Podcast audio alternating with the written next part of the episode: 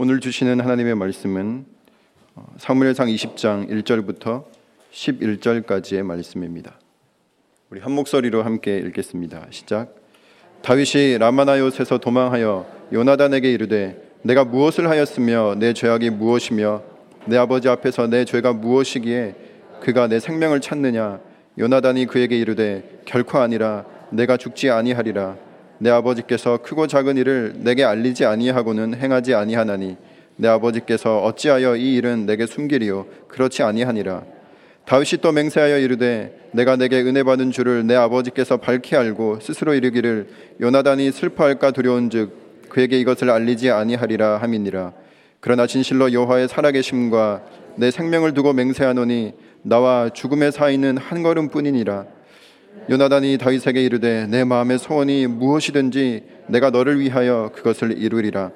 다윗이 요나단에게 이르되 내일은 초하루인즉 내가 마땅히 왕을 모시고 앉아 식사를 하여야 할 것이나 나를 보내어 셋째 날 저녁까지 들에 숨게 하고 내 아버지께서 만일 나에 대하여 자세히 묻거든 그때 너는 말하기를 다윗이 자기 성읍 베들레헴으로 급히 가기를 내게 허락하라 간청하였사오니 이는 온 가족을 위하여 거기서 매년제를 드릴 때가 되미니이다 하라. 그의 말이 좋다 하면 내 종이 평안하려니와 그가 만일 노하면 나를 해하려고 결심한 줄을 알지니 그런즉 바라건대 내 종에게 인자하게 행하라. 내가 내 종에게 여호와 앞에서 너와 맹약하게 하였음이니라. 그러나 내게 죄악이 있으면 내가 친히 나를 죽이라. 나를 내 아버지에게로 데려갈 이유가 무엇이냐 하니라. 요나단이 이르되 이 일이 결코 내게 일어나지 아니하리라 내 아버지께서 너를 해치려 확실히 결심한 줄 알면 내가 내게 와서 그것을 내게 이르지 아니하겠느냐 하니 다윗이 요나단에게 이르되 내 아버지께서 혹 엄하게 내게 대답하면 누가 그것을 내게 알리겠느냐 하더라 요나단이 다윗에게 이르되 오라 우리가 들러 가자 하고 두 사람이 들러 가니라 아멘. 요나단은 왕세자입니다. 가만히 있으면 이스라엘의 왕이 될 사람인 것이죠. 사울의 아들입니다. 다윗은 그 왕의 자리를 어쩌면 이제 노리는 것처럼 보이는 반역자, 반란자가 다윗입니다. 그래서 이 다윗이 제거되면 가장 큰 수혜를 받는 사람이 누구겠습니까? 요나단입니다. 그런데 요나단이 반역자를 왕세자가 반역자를 돕는 것을 볼 수 있습니다. 요나단과 사울과의 관계가 나빴던 것도 아니에요. 요나단이 아버지를 원망했거나 그런 것도 아닙니다. 정말 요나단은 다윗을 사랑하는 마음으로 반역자를 돕는 참 아이러니한 상황을 저희들은 오늘 20장에서 보고 있습니다. 성경은 관계의 새로운 질서를 우리에게 알려주는 책입니다. 하나님의 사랑 안에서 하나님 안에서 세상의 질서 아래 있던 그 관계가 풀려나고 이해관계 그리고 혈연관계가 아닌 그것을 뛰어넘는 새로운 관계가 어떻게 하나님 안에서 우리 인간관계 속에 정립될 수 있는지를 보여주는 책이 성경이라는 것입니다. 우리는 그 관계를 이 다윗과 요나단을 통해서 알 수 있습니다. 우리 1절 말씀을 함께 다시 한번 읽어보겠습니다. 시작. 다윗이 라마나요에서 도망하여 요나단에게 이르되 내가 무엇을 하였으며 내 죄악이 무엇이며 내 아버지 앞에서 내 죄가 무엇이기에 그가 내 생명을 찾느냐 다윗이 어, 또 도망했습니다. 어, 사무엘에게 도망했다가 이번에는 요나단에게 도망간 것이죠. 참 도망을 잘 다닙니다. 어, 젊은 시절 대부분의 시간을 다윗은 도망 다니는데 사용했습니다. 도망에는 더 같은 사람, 도망 뭐 도망이 전, 전공인 사람, 전문가인 사람이 다윗이라고 할 수 있습니다. 그래서 그가 그 쓴 시편들을 보면 그 피난처에 대한 이야기가 굉장히 많습니다. 하나님 나의 피난처시다. 내가 여기저기 다 도망 다녀 보고 이 사람 저 사람 다 도망 다녀 봤는데 그 어떤 것도 하나님만큼 안전한 곳은 없더라. 그게 시편의 고백인 것입니다. 오늘은 어쨌든 그가 어쩌면 자신을 가장 신뢰한다고 그리고 자신이 가장 신뢰할 수 있다고 여겼던 이 요나단에게 도망 와서 이렇게 하소연하듯 따지듯이 묻는 거예요. 내가 뭘 그렇게 잘못했는데 내가 당신 아버지한테 무슨 죄를 졌길래 당신 아버지가 나를 죽이지 못해서 안달이냐 이렇게 따지 듯이 묻습니다. 여러분 다윗이 무엇을 잘못 잘못했을까요? 골리앗 잡은 게 잘못입니다. 그렇지 않습니까? 세상은 조금 잘하면 칭찬해 주는데요. 너무 잘나면 질투하고 시기합니다. 이렇게 엎치락 뒤치락 할 만큼 조금 잘하면 박수 쳐주고 아, 당신 멋집니다. 이렇게 해줄 사람들이 많은데 독보적이 되면 두각을 나타나기 시작하면 반드시 질투하는 반드시 그것을 시기하는 사람들이 생긴다라는 것입니다. 더군다나 이 부하가 상관의 기량과 상관의 어떤 실력과 실적을 뛰어넘는다. 100%인 것이죠. 그런 부하를 인정해주고 믿어주고 신뢰해주고 그런 부하를 밀어주고 세워줄 수 있는 그런 상관은 이, 사, 이 세상에 그렇게 많지 않다라는 것입니다. 왜 그렇겠습니까? 다들 부족해서 그런 겁니다. 자기 효능감, 어떤 자기 존재감을 어디서 찾는가? 사람에게서 찾는다는 거예요. 내가 저 사람과 비교해서 내가 조금 더 나으면 만족하는 겁니다. 내가 좀 못하면 견딜 수가 없는 것입니다. 끊임없이 상대에게 집착하니까 우리는 그 상대 평가 속에서 서열 정리 속에서 자유로울 수가 없는 것이죠. 우리가 왜 하나님 앞에 서야 하겠습니까? 그분이 절대자이시기 때문에 그렇습니다. 우리가 절대자 앞에 서야만 우리는 절대 평가받는 거예요. 하나님의 자녀다. 너희는 하나님의 백성이다. 이 절대 평가 안에 들어가는 것, 것입니다. 그러나 우리가 끊임없이 변하는 인간에게 우리의 기준을 두는 순간 우리는 그 상대 평가 속에서 끊임없이 서열 정리를 하고자 하는 그 욕구 속에서 절대로 풀려날 수 없다라는 것입니다. 이 사울이 전형적으로 그런 사람이었습니다. 굉장히 그 타인의 시선과 체면이 너무너무 중요했던 사람이 사울이었어요. 그 아말렉과의 전투에서 하나님께서 절대로 그 아말렉을 이긴 다음에 그 전리품을 남겨두지 말고 다 멸하라고 했는데 사울이 좋아 보이는 것들을 남깁니다. 그 이유가 무엇이었습니까? 예배 드리려고 남겼어요. 왜 예배 드리려고 했을까요? 예배를 홀리하게 드리는 왕의 모습을 백성들한테 보여줄 필요가 있었기 때문에 그랬습니다. 자기 체면이 너무 중요해서. 그래서 그 사무엘이 그때 와서 불호령을 내리면서 그때 했던 말이 이런 제사 기뻐하시지 않는다. 하나님께서는 순종을 제사보다 더 기쁘게 여기신다. 이렇게 불호령이 떨어졌는데도 불구하고 그 사무엘의 그 겉옷을 찢어질 정도로 붙잡고는 고집을 피웁니다. 그래도 선지자시여. 내가 그래도 이렇게 예배 드리려고 사람들한테 우리 예배 드리자고 이렇게 전리품을 다 마련해 놓고 공간도 마련해 놓고 이렇게 예물을 마련해 놨는데 예배 안 드리면 내 체면이 무엇이 됩니까? 하고 고집 부렸던 게 사울이었습니다. 그런 사울 귀에 사울은 천천히요 다윗은 만만히로다 이런 소리가 들렸으니까 이 다윗이 어땠겠습니까? 사울이 보는 눈앞에서 다윗이 골리앗을 때려 눕힌 것. 그것도 사실 싸움도 아니라고 할 수 있습니다. 싸움이라는 건뭐 티격태격해야 싸움 아니겠습니까? 골리앗과 다윗은 싸운 게 아니라 일방적으로 그렇죠. 다윗이 다다다닥 달려가서 휙 던졌는데 팍 맞고 쿵 하고 쓰러진 게 그게 다입니다. 그걸 사울이요 온 군대가 지켜본 눈앞에서 저 작은 다윗이 내가 못한 걸 한 걸 본 거예요. 절대로 견딜 수가 없는 것이죠. 그래서 다윗을 죽도록 쫓아다니는 것입니다. 어쨌든 이 다윗의 말을 들은 이 요나단이 다윗을 일단 안심시킵니다. 2절 말씀입니다. 읽겠습니다. 시작.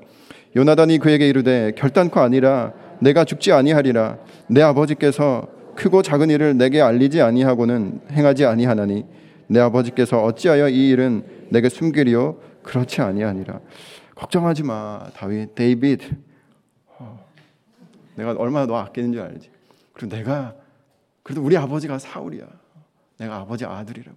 아버지가 하는 일 내가 다 알고 있으니까 걱정 걱정하지 말고 나만 믿어. 이렇게 얘기하는데 이 요나단이 다윗을 안심시키는 이 근거가 뭐냐면 내가 사울 아들이라는 거예요. 이 말을 잘 듣고 보면 과연 다윗이 안심할 수 있었을까? 사울 아들이 자기가 제거되면 가장 큰 수혜를 받을 어, 요나단이 내가 사울 아들이니까 걱정하지 마라고 이야기하는 것을 들었다는 것입니다. 다윗으로서는 가장 믿으면 안 되는 사람이 요나단입니다. 사울의 아들이니까.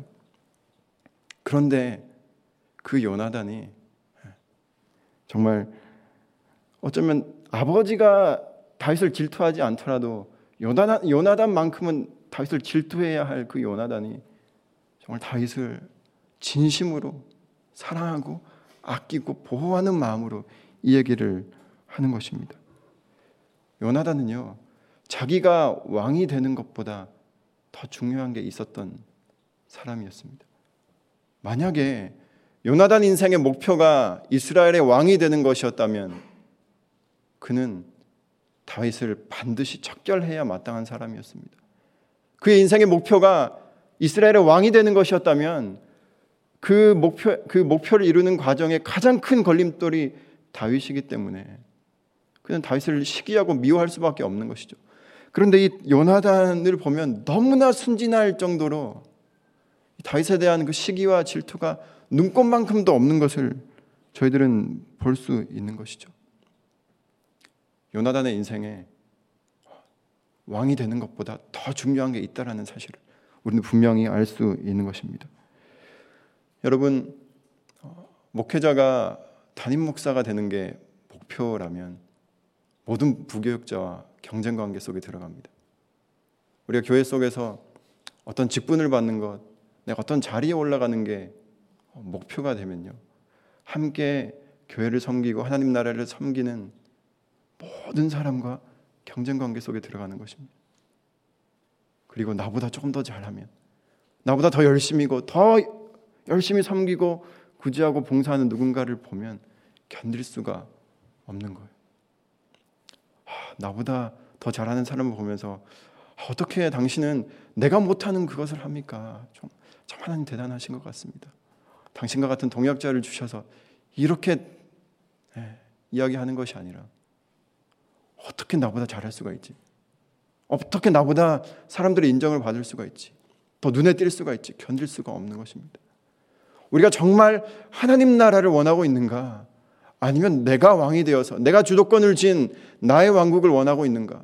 그것이 교회이든 직장이든 가정이든 내가 누구와 경쟁 의식을 느끼는가 이것을 살펴보면 내 인생의 가장 중요한 목표가 무엇인지를 우리는 쉽게 알 수 있는 것입니다. 저 여러분은 어떤 것에서 경쟁 의식을 느끼십니까? 요나단은요 다윗에게서 조금 더 경쟁 의식을 느끼지 않습니다. 오히려 동역자 의식을 느끼는 거예요. 세상의 구도 속에서 볼 때는 정확하게 그 원수입니다.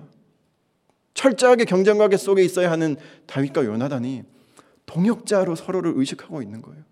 왜냐하면 이 둘에게는 이스라엘의 왕이 되는 것보다 이스라엘의 왕이 누가 되는 되느냐보다 이스라엘의 왕이 하나님이라는 사실이 가장 중요했던 사람들이었습니다. 그래서 그 하나님을 위해서는 내가 도망도 다닐 수 있고 왕의 자리를 내려놓을 수도 있고 때로는 그 하나님이 나를 왕으로 부르신다면 그 왕의 자리에서 충실히 내 역할을 감당할 수도 있는 것이 이 둘의 마음이었기 때문에 그렇습니다. 이 다윗이 골리앗 앞에 섰을 때의 그 모습과 요나단이 또 자기 부하 한 명 데리고 그 블레셋 적진 한가운데로 또 뛰어 들어갔을 때의 그 모습 그리고 그 고백이 너무나 비슷한 것을 성경에서 읽지 않았습니까? 이 두 사람에게는 하나님 나라가 자기 인생의 어떤 목표보다 중요했던 사람들이었다라는 사실입니다. 참 요나단이 참 멋지다라는 생각을 많이 했습니다. 그렇지 않습니까? 사울이 아들을 참 잘 키웠을까요? 잘못 키운 걸까요? 잘못 키운 걸까? 잘 키운 걸까? 알, 다가도 모를 일이죠. 사울과 같은 아버지 밑에도 요나단, 요나단 같은 아들이 나오고요. 사무엘과 같은 그 대선지자 스라에도 정말 그 망나니 같은 아들들이 나왔다는 건 참 납득하기 어려운 일이지만 그걸 볼 때 이 자녀라는 존재가 절대로 부모의 뜻대로 되지 않는다라는 것은 명확한 것 같습니다. 나중에 보면 다윗도 자기 아들 압살롬 때문에 죽을 고생을 또 한 번 하지 않습니까? 어쨌든 사울 입장에서는 아들 잘못 키웠죠. 그러나 요나단이 잘 컸습니다. 하나님의 손 안에서. 저는 저 여러분들이 우리의 자녀들, 다음 세대들을 바라볼 때 내가 어떻게 내 사랑으로 키워보려고 애쓰는 것이 아니라 그들을 하나님 손에 하나님의 사랑에 온전히 맡겨드릴 수 있게 되기를 축복합니다. 그리고 부모인 저희들이 하나님 안에서 잘 자란다면 아이들도 부모가 자라는 모습 보고 함께 자라게 되지 않겠습니까? 자라지 않는 부모가 어떻게 아이들을 자라게 할 수 있을까요? 그저 우리가 그리스도의 장성한 분량까지 자라갈 때 우리 다음 세대들이 요나단과 또 다윗과 같은 그런 귀한 사람들이 많이 나올 것이라고 믿습니다. 계속 이 둘의 대화를 살펴보겠습니다. 우리 3절 4절 말씀입니다. 시작. 다윗이 또 맹세하여 이르되 내가 내게 은혜 받는 줄을 내 아버지께서 밝히 알고 스스로 이르기를 요나단이 슬퍼할까 두려운즉 그에게 이것을 알리지 아니하리라 함이니라. 그러나 진실로 여호와의 살아계심과 내 생명을 두고 맹세하노니 나와 죽음의 사이는 한 걸음뿐이니라. 요나단이 다윗에게 이르되 내 마음의 소원이 무엇이든지 내가 너를 위하여 그것을 이루리라. 다, 요나단이 아무리 안심을 시키려고 했지만 다윗이 불안합니다. 솔직히 그런 심정 아니겠습니까? 도망갈 데가 없는 거예요. 오늘 보니까 나와 죽음의 사이는 한 걸음뿐이다. 내가 여기서 한 발만 더 뒤로 물러가면 벼랑 끝에서 나 떨어지게 생겼다. 나 죽을 것 같다. 죽기 일보 직전이다. 이렇게 얘기하는 거예요. 그러니까 이 요나단이요. 또 애타는 마음으로 다윗에게 이렇게 이야기합니다. 그러면 내가 널 위해서 무엇을 해줄까? 내가 너가 소원하는 대로 너가 이야기하는 대로 내가 다 해줄 수 있어. 무엇이든지 말해봐. 내가 널 위해서 다 할게. 이렇게 얘기합니다. 그에 대한 대답이 요청이 5절 6절에 나옵니다. 함께 읽겠습니다. 시작. 다윗이 요나단에게 이르되 내일은 초하루인즉 내가 마땅히 왕을 모시고 앉아 식사를 하여야 할 것이나 나를 보내어 셋째 날 저녁까지 들에 숨게 하고 내 아버지께서 만일 나에 대하여 자세히 묻거든 그때에 너는 말하기를 다윗이 자기 성읍 베들레헴으로 급히 가기를 내게 허락하라 간청하였사오니 이는 온 가족이 온 가족을 위하여 거기서 매년제를 드릴 때가 되민이다 하라.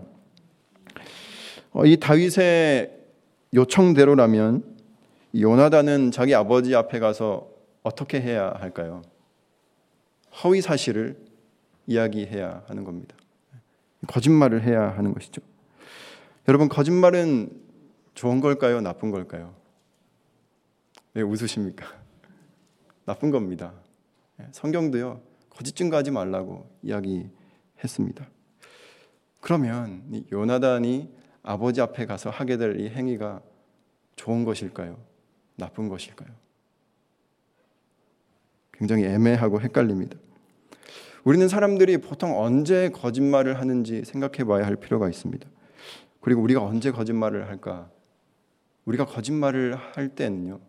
우리가 거짓말을 하는 이유는 그리고 우리 아이들이 조그만 아이들이 가르쳐 주지도 않은 거짓말을 할 때는 항상 상황이 자기가 불리한 대로 돌아갈 때 진실이 나에게 유리하지 않고 그 진실이 나에게 불리하게 작용될 때 그 진실을 왜곡하고 부정하는 거짓말을 하는 것이죠. 어쩌면 이 거짓말이라는 단어 자체가 굉장히 그 철저하게도 지독하게도 자기중심적이고 이기적인 단어라고 우리가 볼 수 있습니다. 그래서 나 살자고 거짓을 말해서 누군가를 죽이게 되는 경우가 많지 않습니까? 그런데 이 거짓을 말해서 내가 손해 보고 누군가가 살아나는 경우가 간혹 있다라는 것입니다. 대표적으로 성경에 보면 출애굽기 1장에 그 히브리 산파들의 거짓말이 나옵니다. 파라오가 다 죽이라고 명령했는데 그의 명령을 따르지 않고 살려놓고 죽였다고 얘기하는 것이죠. 또 요수아 2장에 가보면 기생 라합이 이스라엘의 정탐꾼들을 자기 집에 숨겨놓고 그것을 알아챈 그 이렇게 어, 부대가 오니까 그 사람들에게 그 사람이 저기 갔다고 자기가 봤다고 아주 구체적으로 거짓을 진술하는 것을 볼 수 있습니다. 물론 성경에 이걸 뭐 잘했다, 잘못했다 이렇게 명확하게 말하고 있지는 않지만 하나님의 크신 섭리 안에서 이것이 선하게 선용되고 있다는 것을 우리 성경에서 곳곳에서 발견하고 있는 거예요.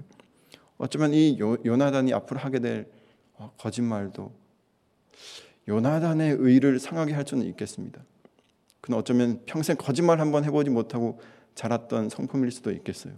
그러나 그런 본인의 의, 본인의 정직함을 훼손시켜서라도 자기 사랑하는 사, 람을 살리고 하나님의 뜻을 세우기 위한 것이라면 그는 기꺼이 거짓말하기로 선택하는 것을 우리는 볼 수 있다라는 것입니다. 근데 저희들이 오해하지 않았으면 좋겠습니다. 그래서 거짓말이 어, 좋고 그 얘기를 하는 게 아니지 않습니까? 반대로 진실이 누군가를 죽이는 경우도 있습니다.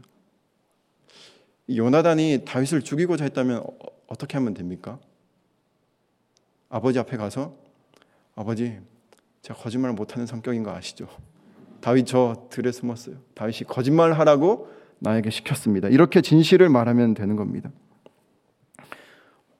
그래서 뭐 거짓말이 옳고 진실이 틀리다 뭐 이런 얘기를 하는 게 아니고요. 우리가 어떤 말을 하던 간에 우리가 어떤 발언을 하던 간에 우리가 그 발언을 하는 내 중심의 동기가 내 저의가 무엇인지를 항상 살피지 않으면 내가 진실을 말하고도 누군가를 죽일 수 있다라는 사실입니다. 여러분 이런 사람들 주변에 많지 않습니까? 나 거짓말 못하는 사람이야. 내가 말이야. 난 틀린 말 못해. 나는 틀린 거 정말 못 참는 성격이야. 그래서 내가 너한테 말하는데 너 그딴 식으로 하면 안 돼. 라고 이야기하는 사람들이 종종 있습니다. 그 정신으로 사람들을 죽이는 것이죠. 허위 사실도 굉장히 무서운 것이지만 때로는 악의를 품고 유포하는 진실이 훨씬 많은 사람들을 공경에 빠뜨린다라는 사실입니다. 사탄이 그 전문가예요. 악의적 진실을 유포하는 전문가입니다. 그렇지 않습니까? 너 죄인이지. 당신 죄인이야. 하나님의 자격이 될 자격이 하나님의 자녀가 될 자격 없지. 거짓말입니까? 진실입니다. 그런데요, 성령님께서도 이 얘기를 동일하게 하세요. 우리의 죄를 다 드러내 보이십니다. 그러나 성령님께서는요, 우리가 죄인이라는 것을 알려주심과 동시에 하나님께서 우리 죄를 어떻게 용납하시고 용서하신다는 것까지 알려주시기 때문에 우리가 성령의 감동 안에서 회개할 때는 내가 죄인이라는 것을 깨달으면서도 그 죄로부터 자유로워지는 놀라운 기쁨과 해방을 경험하게 되는 것입니다. 그것이 성령의 역사입니다. 그러나 사탄의 역사는 그저 내가 죄인이라는 것을 자책만 하다가 그럼 너 죄인이야. 그게 끝이야. 그럼 죽어야지. 그리고 인생이 나락으로 빠지는 것이 사탄의 역사라는 것입니다. 저 여러분이 바른 말도 조심하셨으면 좋겠습니다. 내가 진실을 말했다고 나의 악의가 정당화되지 않는다는 것을 우리는 알아야 합니다. 바리새인들과 율법 학자들이 가장 잘했던 것이 무엇입니까? 거짓말 가지고 사람들을 그렇게 어렵게 하지 않았습니다. 하나님 말씀 가지고 가장 진실된 하나님 말씀 가지고 사람들을 천국 문 앞에서 천국에 못 들어가도록 막았던 사람들이 바리새인들이라는 것을 우리는 똑똑히 기억해야 한다라는 것입니다.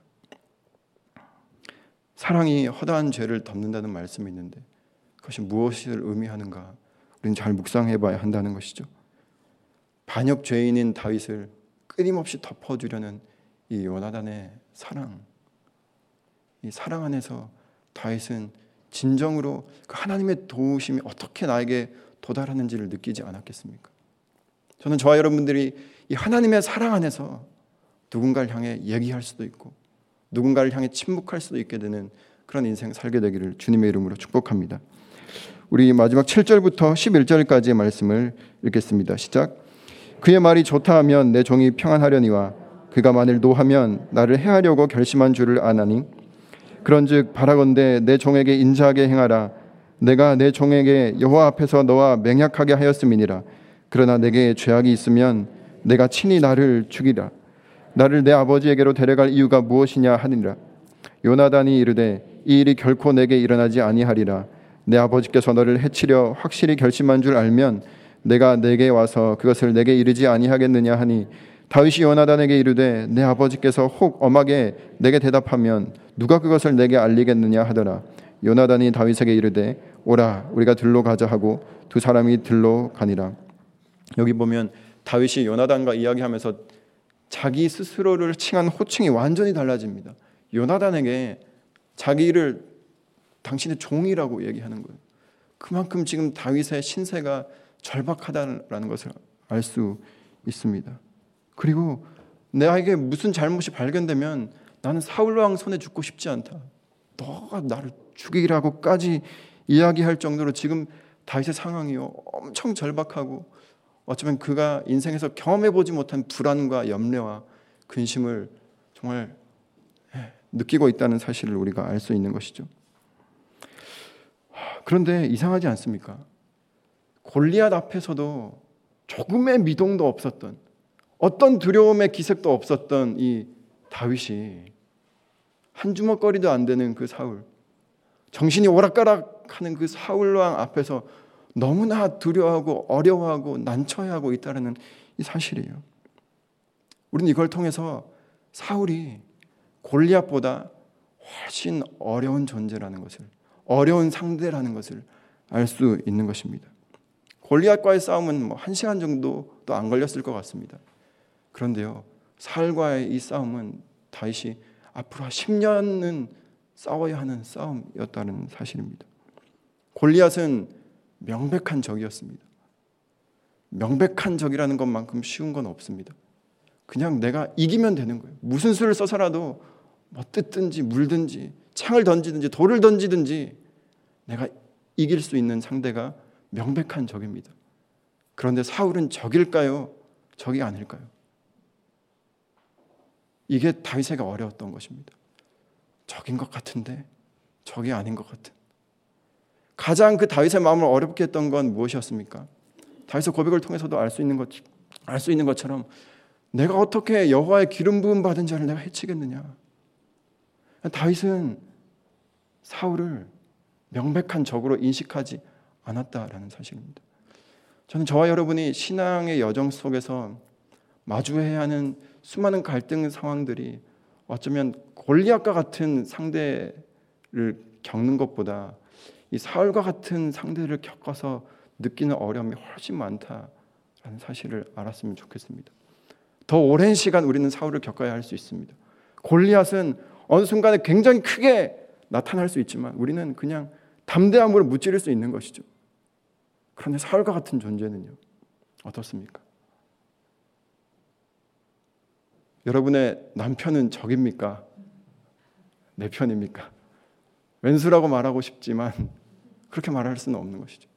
내가 교회 간다고, 내가 신앙이 있다고 핍박하는 우리의 친구들, 나의 가족들, 적입니까? 적이 아닙니까? 우리는 골리앗을 상대하는 방법과 사울을 상대하는 방법을 잘 구별해야 하는 것입니다. 골리앗은요, 내가 담대하게 머뭇거리지 않고 맞서야 합니다. 그러나 사울과 같은 상대를 상대할 때는 끝까지 기다려야 하는 것이죠. 상대가 제풀에 힘이 빠지고 그 기세가 꺾이고 제풀에 쓰러질 때까지 정말 지지리도 그 긴 시간을 견디고 뚝심 있게 버텨야 하는 상대가 우리 주변엔 어쩌면 더 많다라는 사실입니다. 다윗이 잘했던 건 사울을 끝까지 적으로 낙인 찍지 않았다라는 것이죠. 우리 주변에 얼마나 많은 사울들이 있는지 돌아봤으면 좋겠습니다.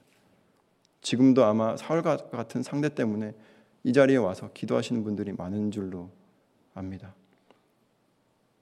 우리 하나님께 기도할 때 하나님 골리앗 앞에서 우리가 머뭇거리지 않는 그런 담대함을 허락하여 주시고 혹시 사울과 같은 사람들이 우리 주변에 있다면 내가 그를 끝까지 견디고 그를 끝까지 적대시하지 않을 수 있는 그런 넓은 마음, 버틸 수 있는 그런 아량을 우리에게 베풀어 주옵소서. 그렇게 함께 잠시 기도하는 시간 가지도록 하겠습니다. 기도하겠습니다.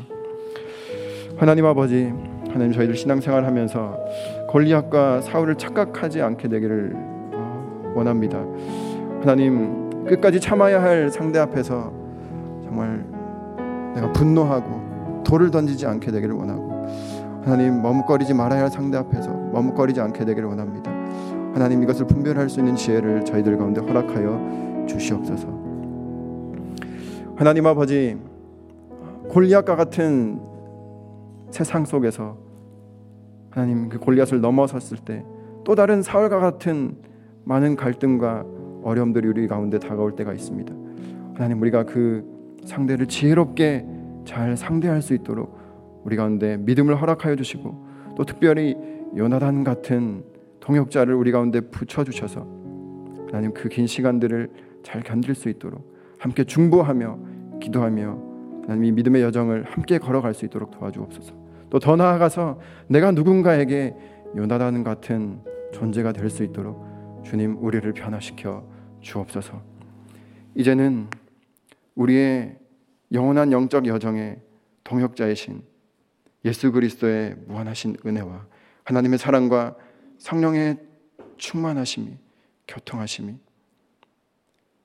이 시간 누군가를 살리기 위해서 내 의를 손상받는 것을 아랑곳하지 않고 또한 누군가의 옆에서 그의 기나긴 영적인 싸움과 갈등을 함께 견디며 기도하며 요나단처럼 중보하기로 결정한 이 자리에 모인 모든 주님의 자녀들 가운데 이제로부터 영원까지 함께 하시기를 간절히 축원하옵나이다.